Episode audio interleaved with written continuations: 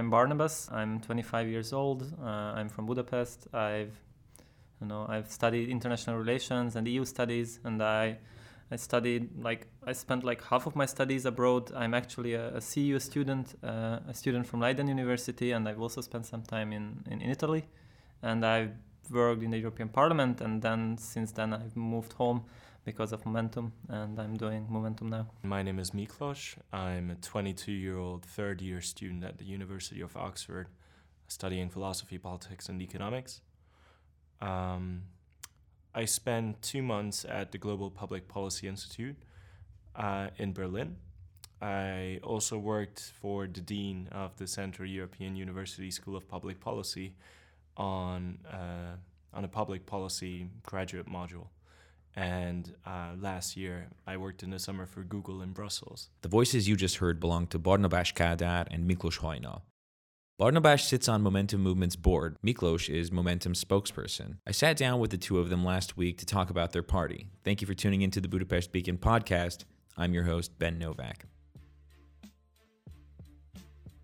I asked the two to tell me about how they joined Momentum. Here's Barnabas. Momentum is basically in, like at its core and, and in its beginning, it was just people who who had similar ideas how to shape the future of Hungary and, and, and, and like what are the problems and it just got them together and then they started it was originally nine people beginning I think at like the beginning of uh, 2015 uh, and then it gradually expanded uh, I think uh, Mickey was uh, coming like a half year earlier, no, even more. I think like even a year earlier than me. I've actually got involved because I met uh, András, the the current uh, president of Momentum in Brussels, and he just basically convinced me that there's this cool group and they are organizing some sort of camp.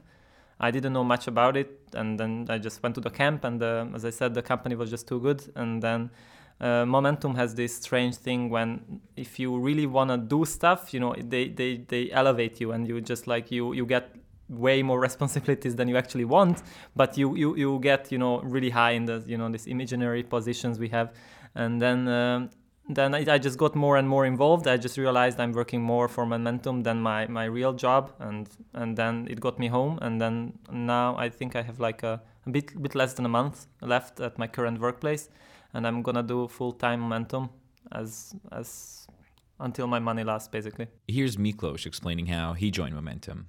In 2015, one of my friends who who studies in London at UCL, he mentioned that some of his friends who study at uh, Rajk, which is one of these kind of specialist colleges um, that Corvinus University has, um, so so that they are organizing something together with some other guys who are in other colleges. And it all just looked like people inviting their friends and their friends. So it looked like it's it's this kind of political camp but there's nothing really out in public about it and it's just growing organically but pretty underground. Uh, at the same time the the people they invited to talk to us were were actually um, quite famous um, political scientists, quite famous. Um, well, you could just call them pundits as well.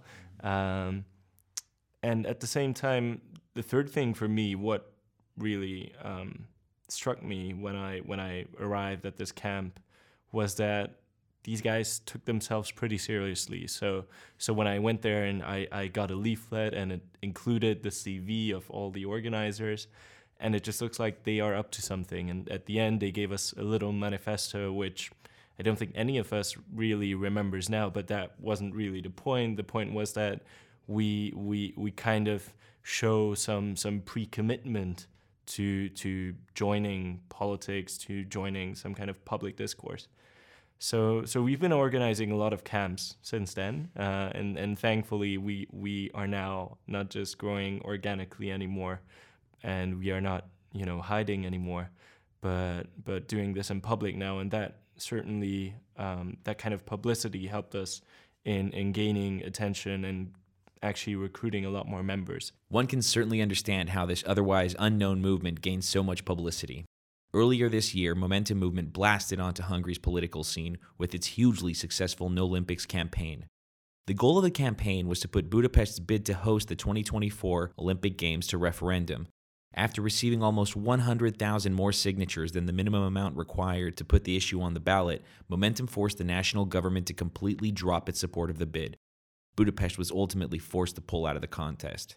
Momentum's campaign signaled a dramatic change in Hungary's domestic political landscape. Suddenly, after years of a stagnating opposition, a new political power emerged, one capable of taking a wildly unpopular issue and mobilizing voters behind what remains of Hungary's democratic institutions, the referendum.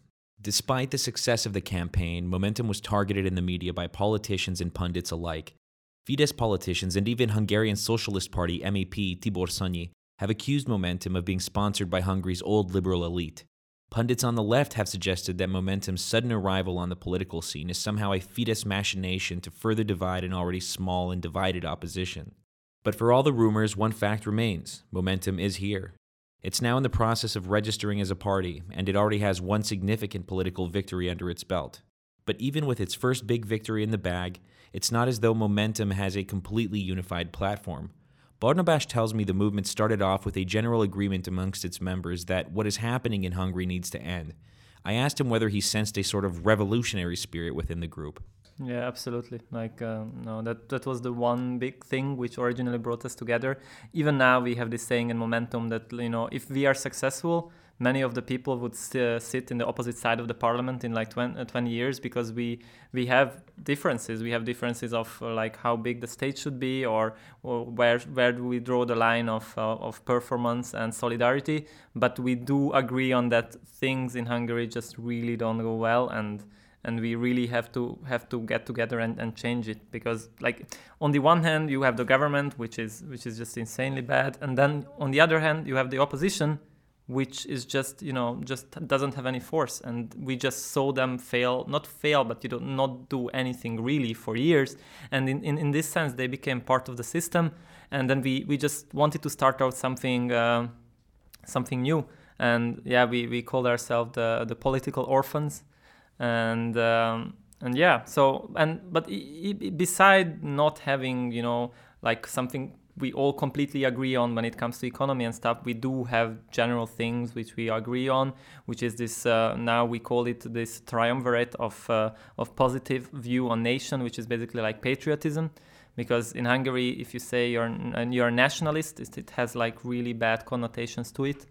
And uh, really negative that usually nowadays if you say you're nationalist you mean i'm nationalist and i don't like all these other people these other other people from, from like other countries and, and and some citizens even of my own country. And and we we say we have this positive view on nationhood and then we have um, uh, solidarity. Like the country is just really really a wreckage at, in a certain sense that many like 1 million people are just so poor that they the the poverty is just keep uh, reproducing itself because the state doesn't help these people to elevate themselves and um, so we, we have to have solidarity towards them and then we, we believe in performance because performance is just completely out of this country now uh, you know you are never really judged by your market performance but only you know which politicians you know uh, and all of that. And many of us, like you, you could uh, hear it from our introductions, that we, we, we've been living abroad. We saw how democracy is supposed to work, how the government's supposed to work, how, how, how things should go. And then they, they just don't go how they go in other countries in Hungary. So, so that's, I guess that's why we, we, we talk about this, you know, this how, how, how things should be. And this is our like first three thing we agree agreed on. I want to stress a point barney made on diversity. So if you look at us it's essentially when you look at the demographics it's from the age of 19 up until 35 organically. And now i mean i, I just had an interview with a guy who's 53 and they don't seem to have a problem with, with how old we are um, similarly politically pretty diverse um, we we have quite a lot of debates internally, and we are not really secretive about this. So so it takes some time for us to to form consensus on on any kind of position we take, uh, which is often difficult. And I don't think there's a best practice for that. How how to have uh, a party that has internal public debates and is democratic in that sense, but at the same time is effective once it takes a certain position and is actually able to implement that position. Um, I think I think that's a challenge from us where we've been doing pretty well so far, but of course it's only been a few months. Um, but also diversity from the perspective that we all have different stories. So so some of us are lawyers. It's but it's it's not just a party of lawyers. If you if you look at Fidesz, for example, it was essentially it, it started purely by lawyers. Um, we have a lot more economists, doctors, engineers. So so it's also more diverse from that perspective. And that altogether, I think, results in you know you couldn't just simply say that all of us had a tipping point at the same time I think what's what what what's perhaps a, a, more accurate description is that we we are all critical about the current regime, and and we are all fed up with the current regime, and and this is not something where once you have a tipping point, then you just let go and and and you I don't know you go to the parliament and protest and then you had enough. This is this is a feeling where you, you are not satisfied until the point that you actually are able to change the regime. So I think that's that's something that drives us, and that is hopefully something that will drive us even further. And that's something that's a reason why I think we we do not depend on whether we get 2%, 5%, or 50% in next year's elections. So I asked Barnabas and Miklos to tell me how many of Momentum's members have a background in party politics. I think like really the vast majority of us has like never really been part of any party. No, like I mean, I know people who were part of parties, but me personally, I, have never been to part of any party. And yeah, I think we have mm, personally. Again, I, I, I haven't been either, but but we have a few members who who perhaps worked on campaigns or have interned or have been the assistant of politicians. But but in general, I think we we are pretty far away from politics. Um, some of our members have you know you know relatives who were in politics or relatives who who worked in government, uh, which I think um, is not something to be to be ashamed of. It's quite it's funny. a small that they, country and it's it's yeah it's impossible not to have a relative yeah. who was somehow connected. But but yeah, I would say overall we we are pretty new to this. I asked them what it's like to transition from a movement into a party. I wouldn't say we are not a movement now. We still feel like a movement, and we, we don't want to act like what you would expect from a party. You know, go in the parliament and then just do some voting, then have some, I don't know, just talk with the media the way parties talk with the media, and and that is because we see how ineffective it was for years. So uh, we have this saying that you know it doesn't matter if we get into the parliament, we will you know we will do the basics there, we will you know uh, do legislation, research, and so, but we will concentrate our efforts outside the parliament to change the way people think, to change the uh, the way people feel they can participate in politics. That politics doesn't happen in you know some faraway houses, but is actually closely connected. You know, just the the common things like just uh, taking care of, of, of, of the public. So basically, the decision was whether to do no there were two decisions the first one whether to to move on and have this aim of try to go on the elections. And we had the, the debate on this uh, last year, last November. And um, yeah, the, and then the majority f- uh, thought that we, we have to try it because there is no other way. Basically, you know, if you wait another four years, there might not be any democracy left to you know to be part of. So. So in the end, we decided to do uh, the these elections, and then the the Olympics campaign uh, it, which was basically, you know, we just saw that they are seriously trying to make an Olympics in a country which doesn't really have uh, uh, a good healthcare system. That's that's a euphemism. It's, we have a really bad healthcare system, and like uh, the education is just really bad, and all of these things. And then we try to spend on money which is like more than 10% of uh, one year's GDP, which is like three times as much as we uh, spend on healthcare on Olympics. So we got outraged, and then we it also occurred to us that this this could be an entry point into politics because we knew that once we we we do this, uh, there's not going to be any turning back and uh, we in the beginning we did it really consciously not to not to enter the the public sphere because we knew how it works you know uh, Mickey can you know he learned it on his own height that you know they are going to uh, do all sort of lies on you in order to make you insecure and so so we we made we made this decision to be under the radar for some time but you know at a certain point you know both the situation in Hungary and our feeling just got to this tipping point that we have to do this now, we have to do it publicly, and then it became obvious, yeah, what's what's what's the best way to make make a change? And then uh, we were accused of not being honest about whether we want to become a party but from the very very beginning even the original nine people who invented this it was clear to them that you know in a normal country you can make a change with a civil uh, civil organization. In norway you can make a change with that. But in hungary where uh, civil organizations are being chased by the government the only real way to make change is to make a political party and change the current regime just to just to continue on Barney's point, I think it makes a big difference that we don't have that kind of label. We're not a parliamentary party. We are a party outside the parliament, but everyone sees that in terms of actually the the pressure we could exert, uh, we are we are pretty much on the same level as some of the opposition parties, if not above them.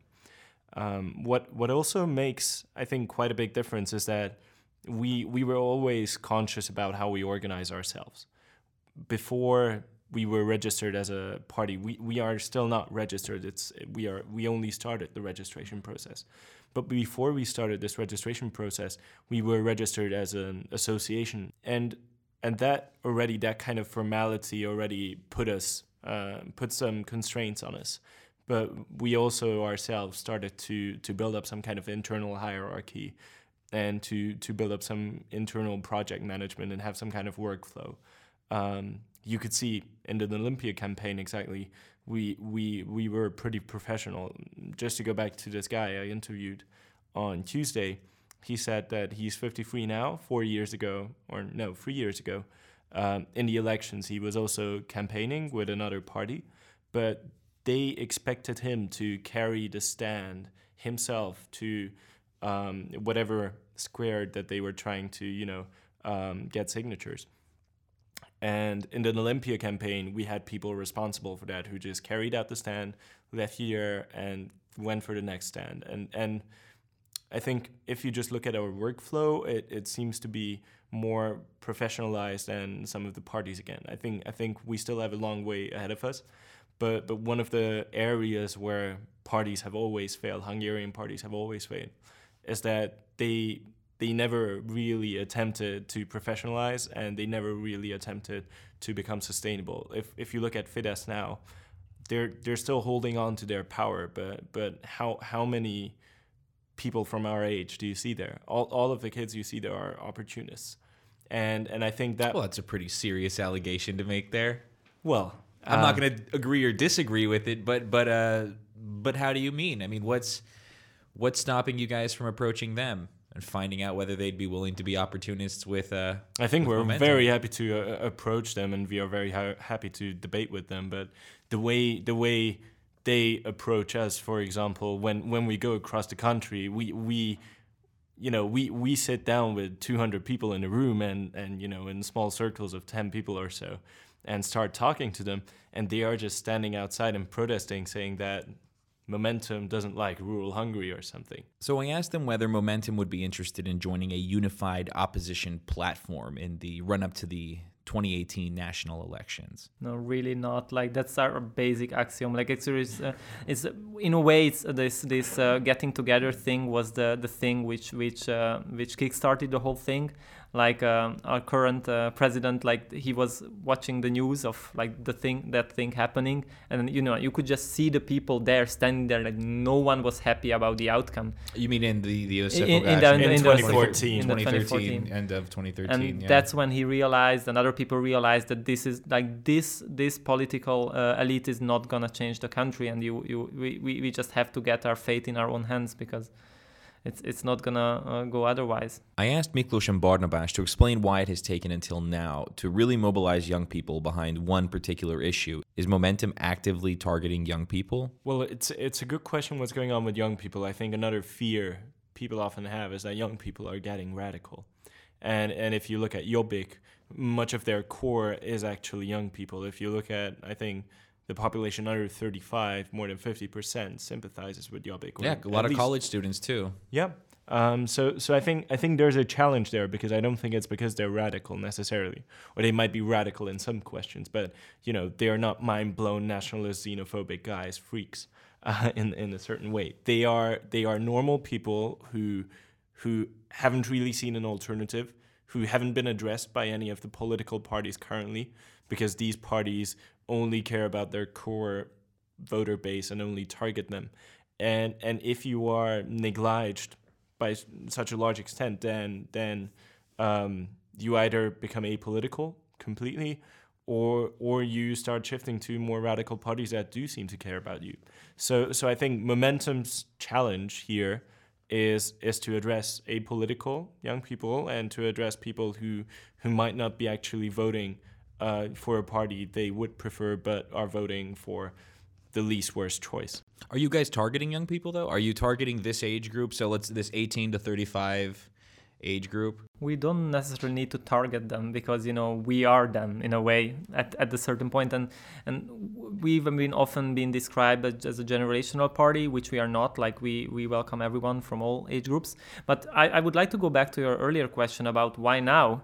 And I think the answer uh, answers to the second question is, and that is because you know a generation basically just grew up. Now you know the generation of um, of after the communist regime has uh, fallen not just you know we were born i was born 25 years ago and um, the the changing of the systems was 25 years ago. You know you, you do some university you do some studies and then that's when you have your basically awakening you know i'm part of this society i have to contribute to it and you look around and yeah okay things are not really not going well i have to change it.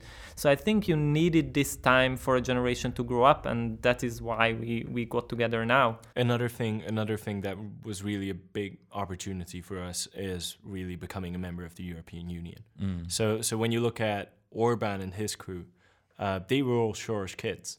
They they all went in the 80s and, and studied in, in Oxford. And they they even studied at the CEU in the early 2000s.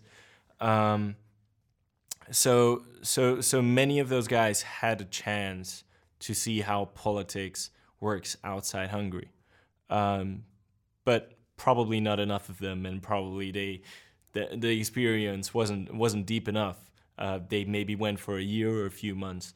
Um, I think in our case, we most of us spend quite a lot of time, years, or uh, and and you know quite diverse experiences, not just study but also worked abroad in many different countries, not necessarily just England, but also Germany, also Brussels and you know joining the EU in 2004 for yeah people who who were born in the 80s 90s um, it was an opportunity for us to to study and work abroad. And and this kind of opportunity it, it politically socializes you in a way that you want to take the best practices and bring them home.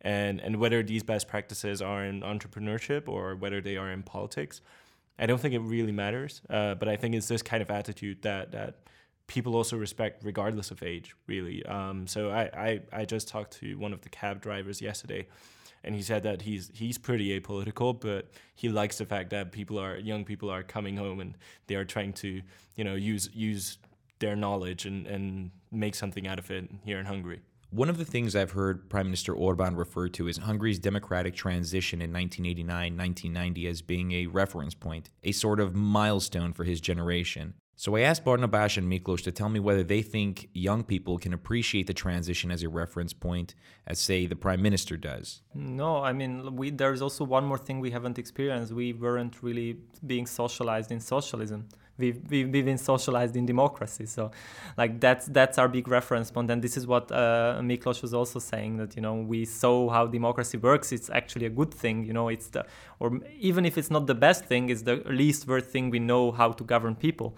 And uh, Churchill. Yeah, and then and then that that is what that's that's our reference point. Our reference point is that you can freely travel in europe. This is one of the big things we all agree in momentum that we we firmly stand with the west and we just don't understand how you know former enemies of the of the of the socialist era of the soviet of oppression uh, just suddenly became friends with russia. You know we are really with the west and and we yeah yeah that, that's basically. I think if your reference point as a politician is 89 then that pretty much explains why you're always looking for enemies. So so so you know um, i'm not sure if i can specifically name name a year or an age that's a political reference point for me. I don't think it would be you know it, i don't think it's a problem if you have historical reference points. I think we know history pretty well to to say that you know my my political views come from 1848 or something, yeah. and I'm a revolutionary guy. So so I don't think that particular statement makes a lot of sense for Morban, But um, for us, I think certainly, um, I think there's there's been a lot of disappointment around how democracy and also capitalism work in Hungary. I think we've seen many people exploited in the 90s by this kind of system that no one really understood how it works. Um, it was also a, a strange transition um, that, you know, to some extent, the, the former leaders of the former system were included both in the establishment of a political and both in the establishment of an economic elite. And finally, I asked Barnabas and Miklos to tell me whether they think Hungary has a democracy. I think mm, Orban called it what, what it is. It's an illiberal democracy or an illiberal autocratic dictatorious democracy. You know, you, you know, in, in, in the old old days, you, you, you had this, you know, it's the people's people's republic and people's democracy. Yeah. It usually meant that it's not the people's democracy. So it's it's a similar thing. Uh, yeah, I mean, the, the game is absolutely not fair. But you know, I, I don't like when people say that we live in a dictatorship because it's not true. We we do have free press. Yeah, it's hijacked by by by the government media. Yeah. Okay, so you have free elections. Yeah, but then you have this law which is so heavily favoring um, the the people uh, uh with the with the party with the gerrymandering. Yeah. We also have and we also have gerrymandering. You know, but you know, you can always point out examples that you know the United Kingdom also has gerrymandering. The I don't know what other country, maybe Azerbaijan has similar media system as us, and you know, it's it's it's what you see is that if you put all of this together, you you get this gut feeling that something is not right, and mm-hmm. uh, and this is not how it's supposed to be. I think classifying democracies is also difficult for people in academia. Like they they they don't have consensus around this question. Um, and they often come up with weird definitions like is this a competitive autocracy and they they try to put all sorts of labels on the country but um, if you just if you just think about how how how you feel in this state, um, do you feel well informed by you know reading the the uh, what what should be the number one public news channel? Um, it looks like the information you get there is completely biased. Um, when you look at the electoral system, do you feel like it's easy for you to vote if you are a Hungarian living somewhere in the European Union? Probably not because you have to go to an embassy to cast a vote or you have to fly home. Um, so, so, so all these questions, I think you could point out a lot of examples where access to democracy in certain ways, access to information, access to essentially all those things that enable you to practice those rights that you should have as a democratic citizen, um, that seems to be constrained by a large extent. And that's it for our interview with Momentum Movement's Miklos Hajnal and Barnabas Kádár. Thank you for tuning in to the Budapest Beacon podcast. Check out our articles, videos, and other podcasts at budapestbeacon.com. And let us know your thoughts on our Facebook page at facebook.com slash budapestbeacon or on Twitter at twitter.com slash budapestbeacon.